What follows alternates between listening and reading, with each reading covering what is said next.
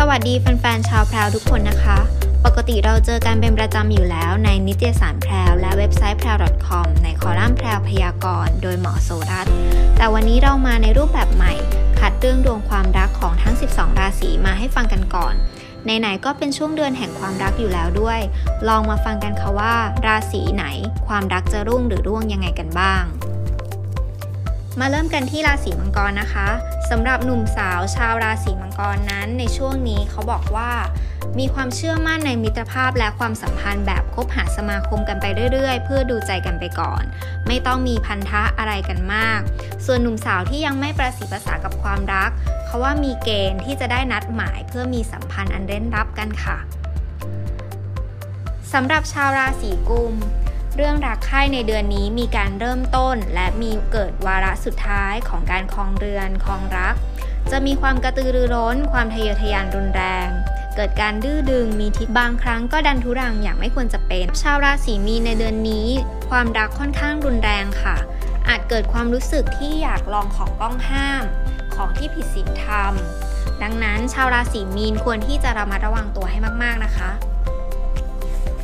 สำหรับชาวราศีเมษ ความรักในเดือนนี้จะมีเกณฑ์ที่ได้แต่งงานมั่นหมาย ส่วนสาวโสดจะพบรักครั้งแรกสำหรับคนที่มีคู่ครองอยู่แล้วเนี่ย คู่ครองก็จะได้เลื่อนยศเลื่อนตำแหน่ง หรือได้รับการยกย่องสรรเสริญจากผู้ใหญ่ค่ะสำหรับชาวราศีพฤษภดวงความรักไม่ค่อยดีนักนะคะ อาจจะมีปัญหากับคนรัก หรือเกิดปัญหากินแหนงแทงใจกันอย่างรุนแรง และควรระวังเพศตรงข้ามที่มีครอบครัวแล้วจะเข้ามาพัวพันเพื่อสร้างปัญหาค่ะชาวราศีเมถุนในเดือนนี้ความรักบรรยากาศเต็มไปด้วยความสุขสนุกสนานสำหรับชาวเมถุนที่เริ่มมีความรัก และอยากจะสารสัมพันธ์กัน เขาบอกว่ามีเกณฑ์ที่ความสัมพันธ์นั้นจะราบรื่นแล้วก็เกิดผลดีค่ะสำหรับชาวราศีกรกฎ คนที่เป็นคู่รักกันอยู่แล้วเนี่ยมีเกณฑ์ที่จะต้องเหินห่างกันนะคะ แล้วก็อาจจะมีเหตุขัดแย้งกัน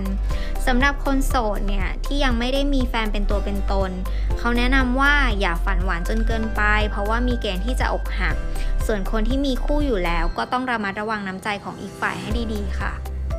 สำหรับชาวราศีสิงห์ความรักต้องระวังปัญหาใหญ่เลยค่ะ เพราะว่ามีเกณฑ์ว่าจะเกิดปัญหารักสามเศร้า แล้วก็ต้องระวังตัวว่าอย่าไปมีสัมพันธ์กับคนที่มีอดีตมาก่อนนะคะ มาถึงชาวราศีกัน ชาวราศีกันสำหรับความรักมีเกณฑ์ที่จะมีสัมพันธ์ลึกซึ้งกับเพื่อนต่างเพศ ซึ่งเป็นเพื่อนต่างเพศ ที่มีระดับความเป็นอยู่ที่สูงกว่า ระวังอีกข้อหนึ่งก็คือต้องระวังจะถูกหลอกด้วยนะคะสำหรับชาวราศีตุลสำหรับคนที่มีคู่อยู่แล้ว ให้ระวังว่าจะต้องพลัดพรากจากกัน และระวังที่จะพลาดท่าเสียทีแก่เพศตรงข้ามค่ะดวงความรักของชาวราศีพิจิกในช่วงนี้ไม่ค่อยโอเคนะคะ บรรยากาศไม่ค่อยลงตัว เกิดความขัดแย้ง คนที่มีคูู่่อยู่แล้ว ความสัมพันธ์ก็อาจจะเกิดความร้าวฉานขึ้นได้ค่ะในเดือนนี้ ชาวราศีธนูในเดือนนี้ มีเกณฑ์ที่จะได้รับโชคลาภจากเพศตรงข้าม มีเกณฑ์ที่จะได้แต่งงานมั่นหมายกับคนที่มีความเป็นอยู่ทางสังคมสูงกว่าสำหรับคนที่เคยมีคู่อยู่แล้วเลิกลากันไปนะคะ เขาบอกว่ามีเกณฑ์ว่าจะได้คืนดี ส่วนคู่แท้ของชาวราศีธนูควรเป็นคนที่มีอายุมากกว่า อาจเป็นพ่อไม้แม่ไม้หรือเป็นชาวต่างชาติต่างภาษา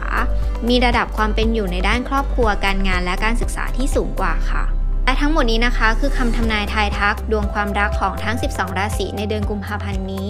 หากใครอยากรู้ดวงชะตาในด้านอื่น ๆ อีก เช่น การเงินการงาน โชคลาภก็สามารถไปติดตามอ่านดวงฉบับเต็มกันได้ที่นิตยสารแพรวฉบับเดือนกุมภาพันธ์ 2563 หน้าปก 2 ตัวแม่แห่งวงการบันเทิง พี่แอนทองผสม และพี่อ้ำพัชราภาค่ะ